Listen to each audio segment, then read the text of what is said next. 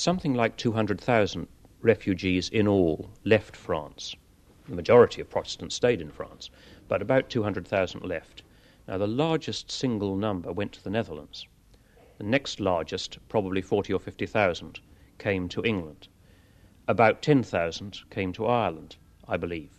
Now, in terms of the total population of the countries at the time, it's probably a similar a similar number and therefore suggests perhaps a similar contribution.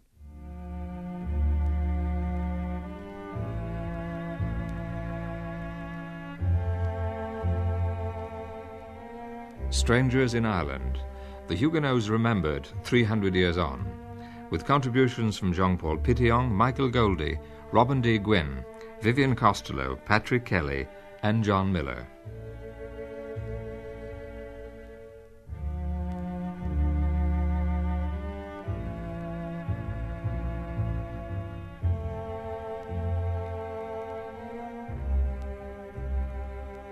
It's standard in, amongst French historians to divide the Huguenots into the southern ones and the northern one. Roughly, the Loire divides a group of Huguenots centered around Paris and then scattered in very small communities north of the Loire, and the very high density uh, of Protestants in some su- uh, southern regions, particularly in Languedoc, around Montpellier, around uh, Nîmes, and in the southeast in the Dauphiné. So, I mean, what I'm trying to clarify is whether the Catholic Protestant divide broke down in, in straightforward geographical terms, rural, it, urban? It didn't. The, the distribution really reflected the state of the communities after the 40 years of civil war in the 16th century. Um, there were high concentration in the south, uh, dispersed communities in the north, but generally there was a patchwork of high density areas as regards Protestantism and very low density areas. Um, they, but that geographic division is only the uh, the most elementary one. Uh, the more important one, I think, is that uh, the the religious divide cut across French society. It cut across the groups, the various social groups. It there were there was a divided aristocracy. Uh, there were uh, there was a divided bourgeoisie in the towns. Um, it cut across even the families uh, because. Um, of the extended notion of that the family represents in the 16th, 17th century. You could not, I think, find in certain regions one family which wouldn't have members on both sides of the divide. The Edict of Nantes itself was, was clearly an, an important stage. What led to that between the early 16th century and, and uh, its coming to pass? What, what kind of circumstances led to it? a situation of general civil and military dissidence in the kingdom, the need uh, to bring in some truce between conflicting parties. Um, at the last stage, just say the five years before the Edict of Nantes, uh, there were armies um, commanded by Henry IV, was the rather Henri de Navarre was to become Henry IV on the one hand. There were armies commanded by the king, and there were also um, dissident groups uh, of ultra Catholics who had seized power in Paris.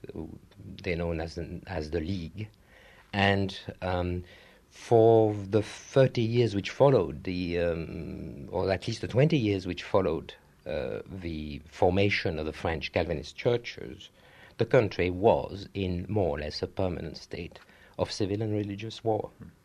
And the need to bring in a truce to settle the situation, once Henry IV had acceded to the uh, throne, having converted to Catholicism, uh, was made imperative also by the situation on the borders. France was in uh, a situation of, of uh, permanent conflict with Spain as well. So, uh, to settle the internal situation, uh, to s- attempt to contain the religious struggle, um, Henry negotiated with the representatives of the Huguenots and reached that agreement, which is known as l'Edit Nantes. It looked on the face of it as if they were getting a reasonable deal. What, what, what price did the Huguenots have to pay? Yes, they got a good deal in this respect that the Edict of Nantes, it's the major edict, uh, that of the 13th of April, um, gave them a legal identity in the general structure, uh, corporate structure of the state at the time. In other words, although it was not said by name, they were instituted as a, an estate, an ordre, like uh, the clergy, the first estate, or the aristocracy, the second estate. They had rights to representation at court. They had a rights to hold ceremonies which signified, and manifested their corporate identity. They, of course, obtained uh, the right of worship in those places where it could be established that there had been some Protestant form of worship before the edict. But um, at the same time as that, uh, the edict did not grant them specifically the permission to maintain a standing army, although in subsequent brevets, uh, really concessions made privately by the king, a sort of contract between the king and the Huguenots. They were allowed to maintain garrisons in some towns and to uh, have some kind of protection as regards access to office, for instance. And what about the freedom of power to, to evangelize? That was very much curtailed. It was curtailed by one of the articles of the edict, which prevented uh, the spread of any literature or of the giving of any sermon which could be considered seditious or likely to arouse uh, uh, the population. And that curtailed certainly uh, the, um, the, the, the, the scope for further proselytizing. In fact, what happens with the Edict of Nantes is that the, the, the Huguenot population is frozen legally uh, and religiously into the status that it had at that time. And from then on, a number of its uh, advantages, privileges, or liberties are eroded. The permanence of religious conflict in different forms throughout the 17th century uh, led uh, to a state of constant unrest, a lot of administrative and judicial difficulties, and the rising uh, absolutist state saw the Protestant question, above all, I think, as a question of law and order. Um, this sort of legalized dissidence was unacceptable in the um, absolutist, statist perspective of the time. I now want to get a, a kind of general map of the, the dispersal, um, taking it in, in the two key stages. First of all, in the early 16th century, and then later at the, after the revocation. Um, did most of them go away, first of all? What percentage stayed? No. Um, it's very difficult, of course, to reach accurate figures. But if you consider um, that there may have been perhaps one million uh, French Protestants in the 1680s, uh, that's one out of 20 million for the entire kingdom, um, then it's most likely that not more than 200,000 left the kingdom. Um, and that emigration was not uh, evenly distributed. The English and still more the Irish uh, immigration are they're not peripheral, perhaps is, the wrong word to use, but they are not the largest um, foci of Huguenot immigration the largest concentration of refugees at this stage go to the Dutch Republic, which is perhaps not surprising as this is the great commercial crossroads of Europe, which has already very, very many links with merchants and businessmen in France. There is also very extensive emigration elsewhere. Other countries, in fact, other states, did much more to attract uh, Huguenot immigrants than, than England did in 1685 to 6. As we've seen, James II's welcome was tepid, to put it mildly.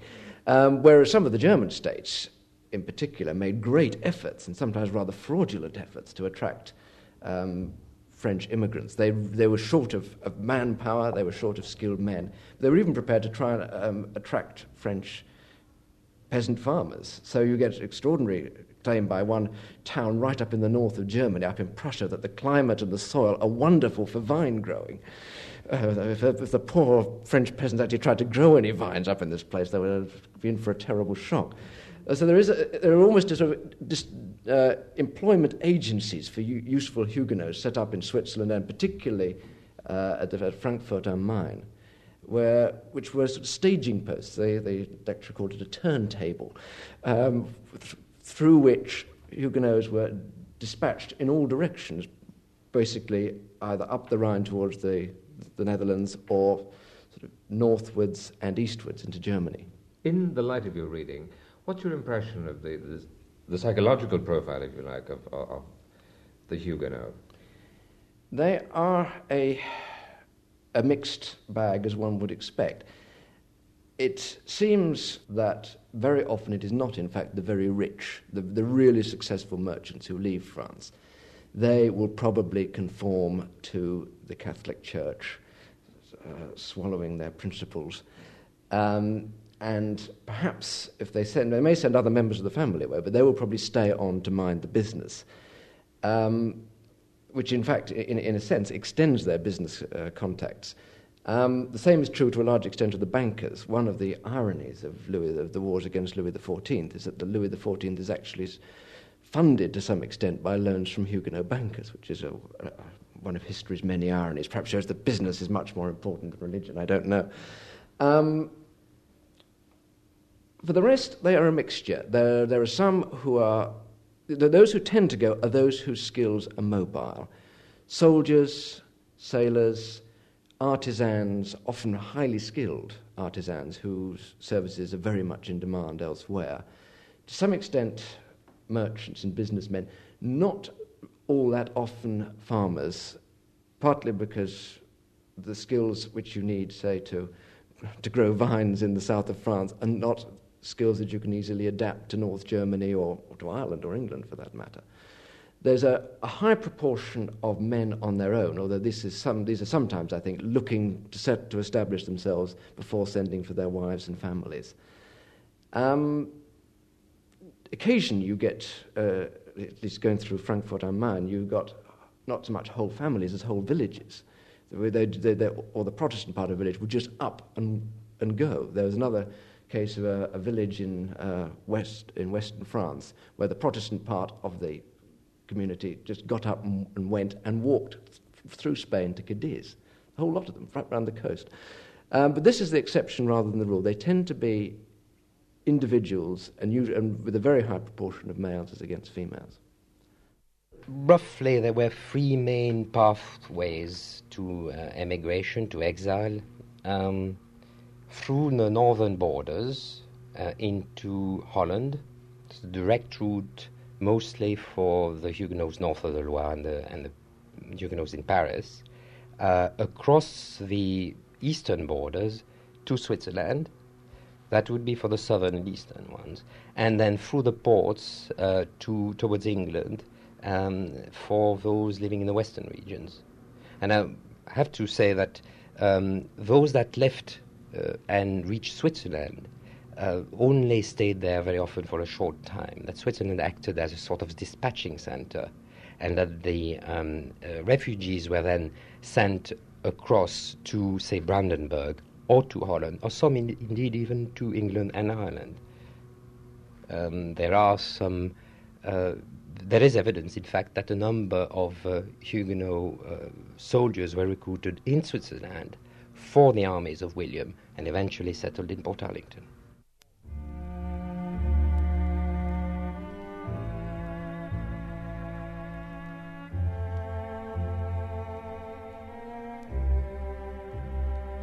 the 16th century, after the Reformation, um, there were civil wars in both France and the Netherlands, and a good many Protestants came as refugees to England from those wars, but very few to Ireland so that the first organised communities in England come in 1549 1550.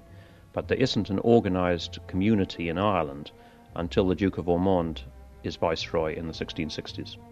So there's a gap of 110 years. Apart from that, what are the main differences in the the way that the Huguenots were received in, in the two countries? I think there are obvious differences in the climate in England as opposed to Ireland. Um, England was a very Protestant country in the 17th century. Uh, by and large, the Huguenots were welcomed. Um, and in the 1680s, um, England's subjects, who were largely Protestant, uh, felt a bit threatened by the Dragonnades in France, where troops were being used to compel Protestants to change their faith. And some of them feared that there might even be Dragonnades in England under the Catholic James II. Now, the situation in Ireland has to be different because the majority of the, of the population was Catholic. Uh, and therefore, from a Huguenot point of view, um, a less desirable place to come.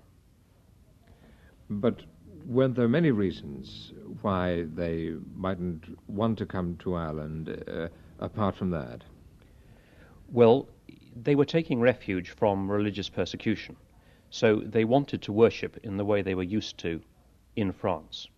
It was easier for them to do that in England than it was in Ireland, because even once there was a French community in Dublin in the 1660s, it didn't worship in the same way that they had worshipped in France, whereas in England there were French churches worshipping in, in that way. So that is a further disincentive. Then there's the question of economics. I mean, they were refugees, many of them had very little, they had to make a livelihood. Ireland's economic prospects were not particularly good in the 1660s. I think they'd improved a lot by the 1690s, and that is when the really large number of Huguenot refugees arrives in Ireland. But what about Ormond's attempts to attract them, to make the country more attractive to them? He did want to attract them, and he wasn't the first. The Cromwellian regime had wanted to attract foreign Protestants. Um, the Earl of Strafford in the 1630s had brought over people from France who he thought could act as weavers in Ireland. But these efforts, by and large, hadn't been very successful. Ormond himself had been in France as a refugee in the 1650s, and he had contacts with French Protestantism.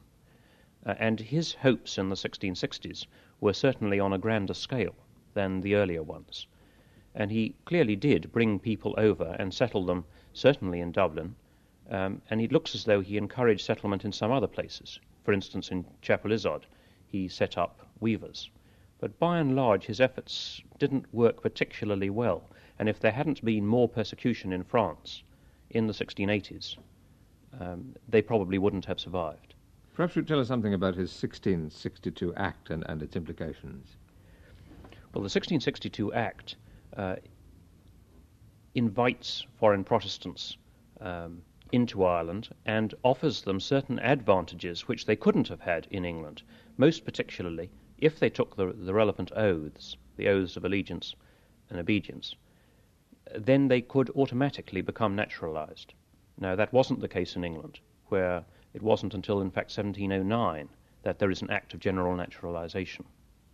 So that's an important plus for Ireland, uh, because naturalization carried with it certain benefits in regard to trade and taxation, uh, which were a- and the tran- transmission of land to your successors and heirs, and those were important advantages. But um, as against that, Ormond was working against all these other hostile factors which made life difficult for him.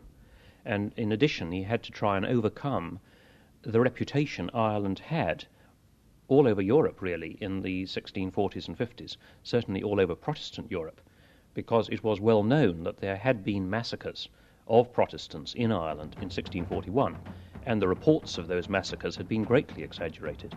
Um, but the Huguenots no doubt believed them.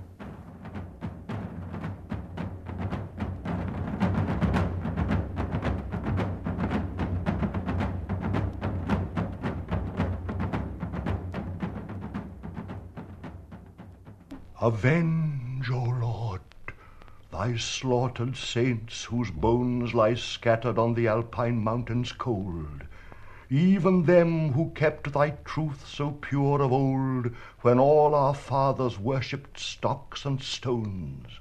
Forget not, in thy book record their groans, who were thy sheep, and in their ancient fold slain by the bloody Piemontese that rolled mother with infant down the rocks. Their moans the vales redoubled to the hills, and they to heaven. Their martyred blood and ashes sow o'er all the Italian fields, where still doth sway the triple tyrant, that from these may grow a hundredfold who having learnt thy way, early may fly the Babylonian woe.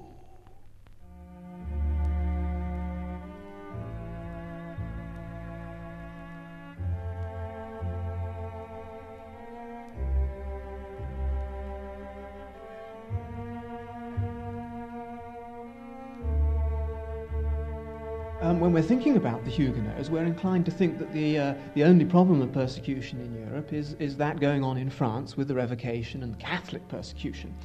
And in England, of course, by the 18th and the 19th century, there's a tremendous sense that England means Protestantism and freedom, and France means, means persecution and Catholicism. But the point I really wanted to make was that although that becomes true after uh, the Glorious Revolution, when you do get toleration established in England, but before that, that's to say, in the generation after the Civil War, in the reign of Charles II, there's an enormous drive to um, put down the Puritans. Now, this is the period when, um, after Cromwell's uh, rule, the Puritans have been driven out, Charles II has come back to his throne. And there's a tremendous attempt by um, Cavalier gentlemen, by the bishops of the restored Anglican Church, to um, get their own back. Very often it was a, a, straightforward case of revenge, but of course it was also a strong commitment to um, Anglicanism, to the Church of England as the true Reformed Church. And so the Puritans are really out in the wilderness the Quakers, the Baptists. Um, I suppose the famous example is John Bunyan, who spends 12 years in, in Bedford jail. And so all these Puritans are campaigning for toleration in England. And when complaints begin in England, uh, the English start saying, well, uh, poor old Huguenots in France, the Puritans turn round on them and say, um, well, look, you know, you're as bad. You're persecuting in England. Um, um, you've got to look to your own problems first. Give us toleration. And they even say, not only do they use the example of the Edict of Nantes and say, look, at least they had some freedom, these, these uh, Huguenots in France, we want freedom here. But they even start calling the Anglican bishops uh, popish because they associate persecution with, with, with popery. And so they say, until Protestants can be truly tolerant, they can't really call themselves Protestants.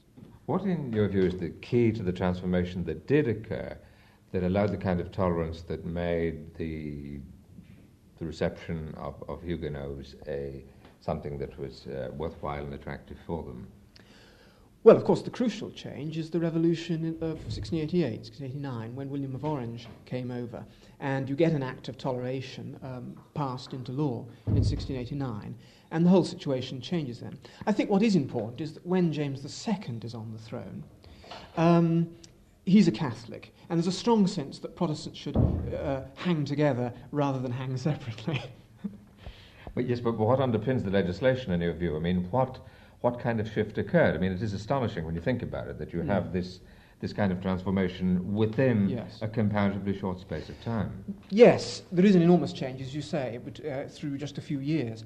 I think what what you have to look at in the governors in England, the English ruling orders, is what are they most frightened of? Sometimes they're frightened of two things. They're frightened of Puritans, the old Cromwellians. They don't want that Republican uh, um, anarchy again but they're also frightened of popery and Catholicism. And the question is, what weighs strongest in their mind? In the early 1680s, they're desperately frightened of a new Republican uprising by the Baptists and the Quakers and so on. But once James comes to the throne, their fears all change about, and they're really now really frightened that James is going to impose Catholicism. So now they start hanging together with all the Protestants. So it is a question of uh, their changing fears. In Ireland, the situation was very uh, particular.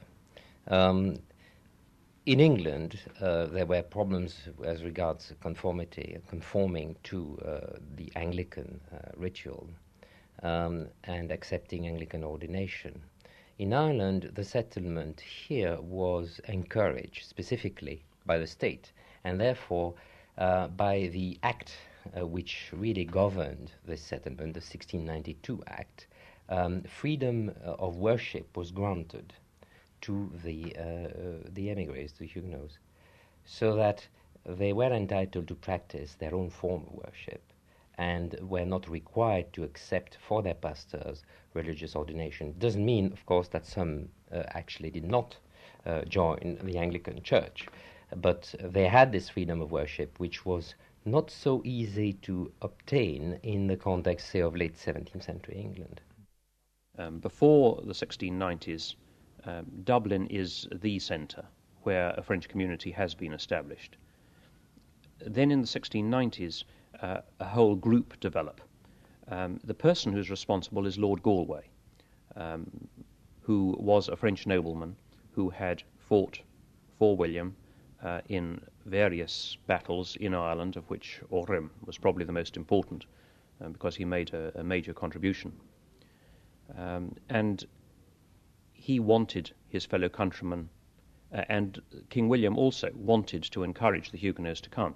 From his point of view, they were loyal subjects, they had nowhere else to go, they depended on him, um, they were needy, um, and they were going to give him good service, so he encouraged them. Uh, there has been a, a, long tradition which has seen Galway as the enemy of Catholicism in Ireland and the chief architect of the increased penal laws of the 1690s, uh, who was attempting to obtain revenge for the sufferings of the Huguenots in France under Louis XIV and making use of the same sort of techniques that Louis turned against the Huguenots uh, to persecute the Irish Catholics. And when you began to look at the evidence, what, what did you discover? When I turned to the evidence, uh, the picture uh, was quite different and in some ways much more fascinating. It showed that Galway had been consistently uh, misrepresented and that uh, he was certainly not a, uh, an active persecutor. His involvement with the enactment of the Penal Law of 1697, the famous Bishop's Banishment Act, uh, was that of an administrator and not of a persecutor for conscience sake. Uh, first and foremost, Galway was a soldier. Uh, he was, I think, a fairly straightforward individual, taciturn, a man with strong family loyalties, and uh, a man who took seriously uh, his legacy as representative of the Huguenots at the court of Louis XIV uh, into the very changed circumstances of exile, uh, who saw himself as a leader in exile uh, with a responsibility for helping and protecting uh, the less fortunate members of the refuge. The myth that grew up about him uh, was a deliberately fabricated myth. Um, it's a rather complicated story.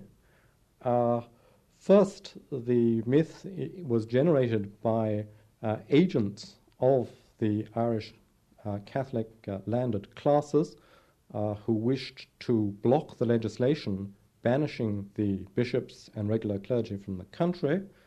And it was also exploited by the French uh, because of two reasons.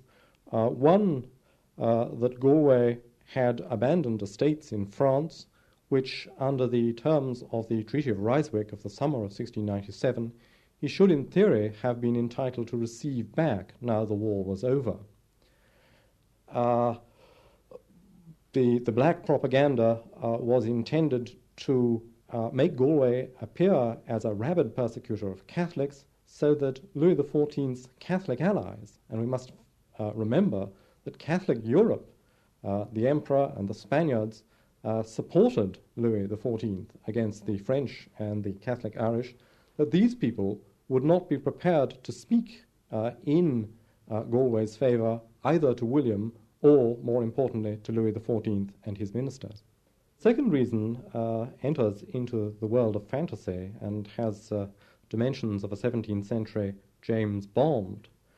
Uh, Galway, before he came to Ireland uh, to take up the governorship in 1697, uh, had been William of Orange's ambassador in Savoy. And in this position, he came to know of facts uh, about Louis XIV's intentions to assassinate William of Orange, uh, which the French king was very anxious to prevent uh, becoming public. Uh, the French king consistently denied uh, that he had any involvement uh, with the attempts to assassinate William of Orange.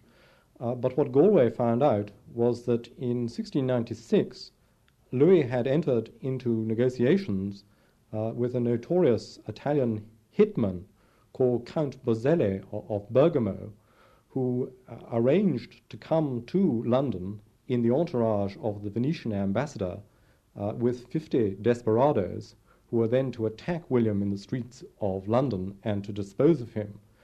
Galway uh, was then approached by other Italians uh, who offered in turn to dispose of Boselli in return for a large payment, and uh, Galway, acting on William's instructions, uh, refused this offer.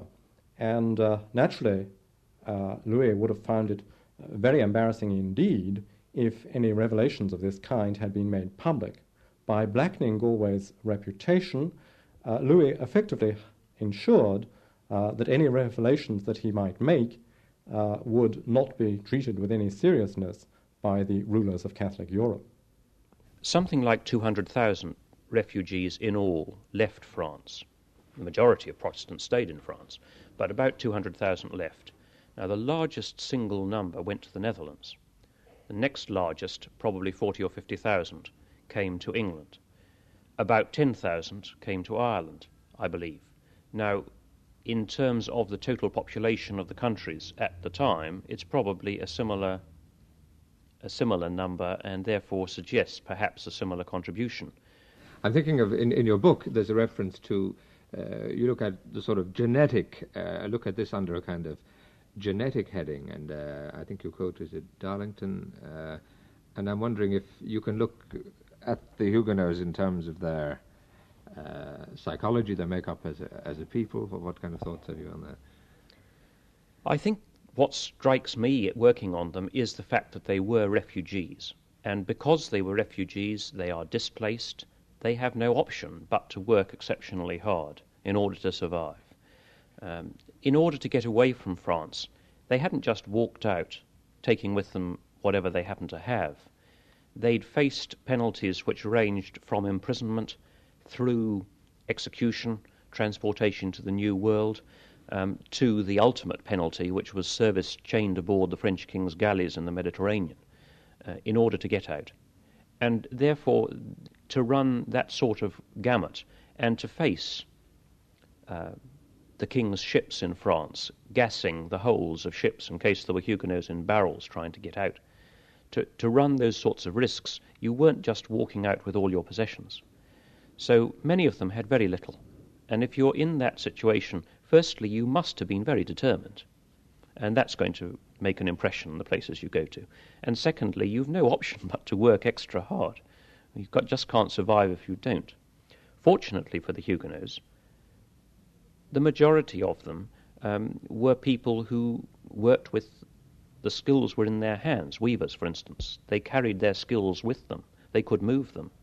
I mean, if they had mostly been, let us say, um, wine producers, what would they have done in Ireland? The records in Ireland generally are very bad, so it's quite difficult to um, to find particular family, you can be looking for a long time. But I suppose the first thing I would have done was gone to Lombard Street to uh, look up the earliest possible births and marriage certs, and that will give you parishes and so on. And then you try to look up the relevant parish registers. Then you could go to the public record office, and um, when you're dealing with Protestant families, there are um, books of indexes of marriages and births and so on, and uh, some wills. But quite often, uh, the most helpful thing for a Dublin family would be the registry of deeds. If your ancestors ever had any property dealings whatsoever and they're in the registry of deeds, you can find an awful lot of family details in deeds. And it was mostly through that that I eventually found them. What were the first things you began to discover about your, your own family, your own family name? Well, um, they had changed their name from Leclerc to Clark, which made it very hard to find them because there's lots of Clarks in Ireland. And um, just like many other Huguenot families who also anglicised their name over the years. But uh, the first Leclerc I could find was uh, a Pierre Leclerc who was definitely in Dublin in 1710. And of course, there were Dublin parish registers for the Huguenots specifically, so you can get quite a lot of information for the early period from those. And this man married in Dublin in 1716, another Huguenot, and he set up as a wine merchant, which was a very wise move because um, all the people who were tradesmen that um, were involved in things like weaving and so on found it very hard to make ends meet. Whereas uh, a wine merchant had no difficulty keeping going in Dublin because the gentry drank phenomenal amounts of wine. And um, if you look in, at um, the importation of wine, it is an amazing amount per head of population in Ireland at the time. So he, this Pierre Leclerc became quite prosperous and was able to raise his family in reasonable comfort.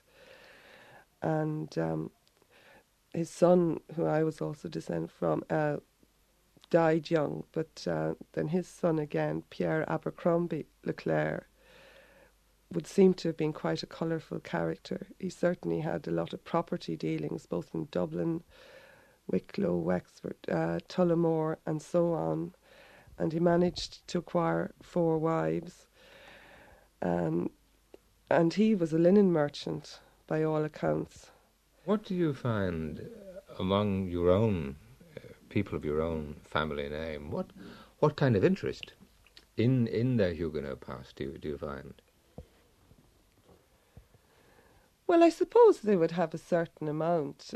Um, I think if one has a slightly unusual background, was always vaguely interested. But I certainly wouldn't myself have done anything about actually researching them either if, if I hadn't felt I needed a hobby at the time.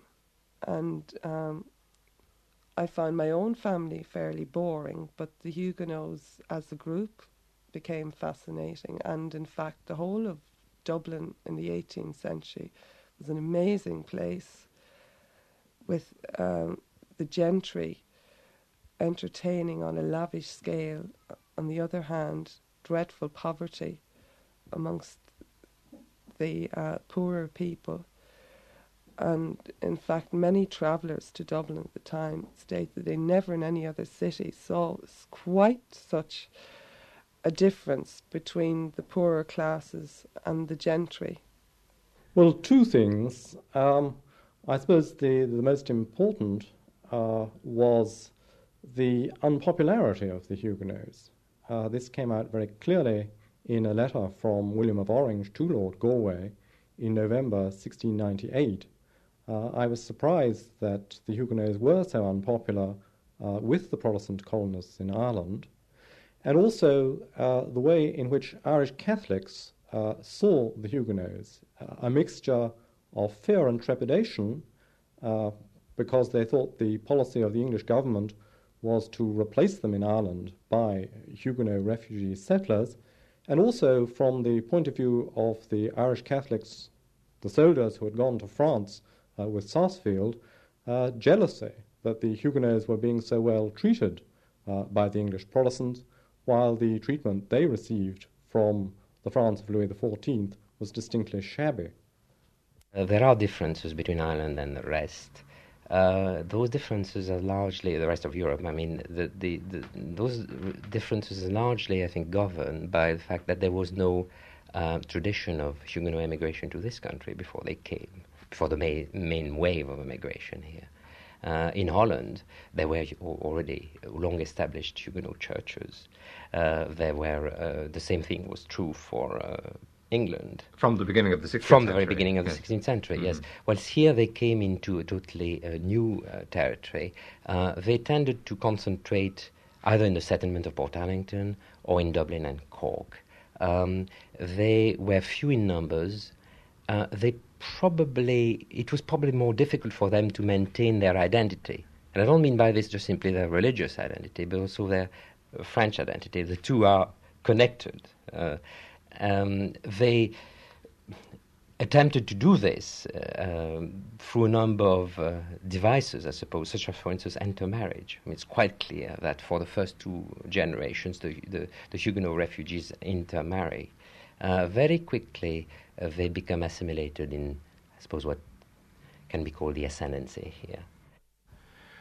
What attitude or how sympathetic were they to Irish Catholics who after 1690 were being persecuted. What, what, uh, how did they view that? Well, that's a very difficult question. Um, I don't think there is any uh, direct evidence that they had the, that one individual or as a group uh, they they expressed their views on the situation. Um, it it has to be said that um, they were, of course, men of the 17th century. Uh, they took it for granted uh, that uh, the state uh, should impose uh, religious conformity. They suffered from that, but this was part of their outlook, nevertheless. Um, they had, most of those who came here were uh, soldiers, professional soldiers, aristocrats whose only trade was soldiering uh, a situation of war or of uh, uh, general unrest was not something they were unfamiliar with. I think largely, probably, they ignored the situation of the Irish Catholics. They probably were more sensitive to the situation of the dissenters here, who were in a less favorable position because they were not formally granted freedom of worship than they, the Huguenots, were. Um, however, um, as they settle, and it took them a certain time to settle, largely because of their profession, they went back to wars. Um, when as they settled, I think there is one can detect a certain awareness of um, the uh, penal law system uh, which was applied in Ireland, and, and the parallel could not have failed to strike them. And in this respect, there's a very curious um, text written by one of the leaders of the dissidents uh, of the guerrilla warfare, which took place in the Cevennes in the first decade of the 17th century. As you know, in the Cevennes, there was a rebellion of the Protestants who fought off the king's armies, Louis XIV's armies, for a very long time. Now, the leader, um, after truce uh, uh, was uh, made, uh, came over first to England and to Ireland, indeed to Port Portarlington. And he published his memoirs. It's the memoirs of the Wars of the Cevennes. His name was Jean Cavalier. And there's a remarkable preface written by him where he makes an argument for general toleration by the state of all religions. And although the Catholics are not uh, designated by name, it is quite clear that uh, he actually uh, intends his text to be read as including them.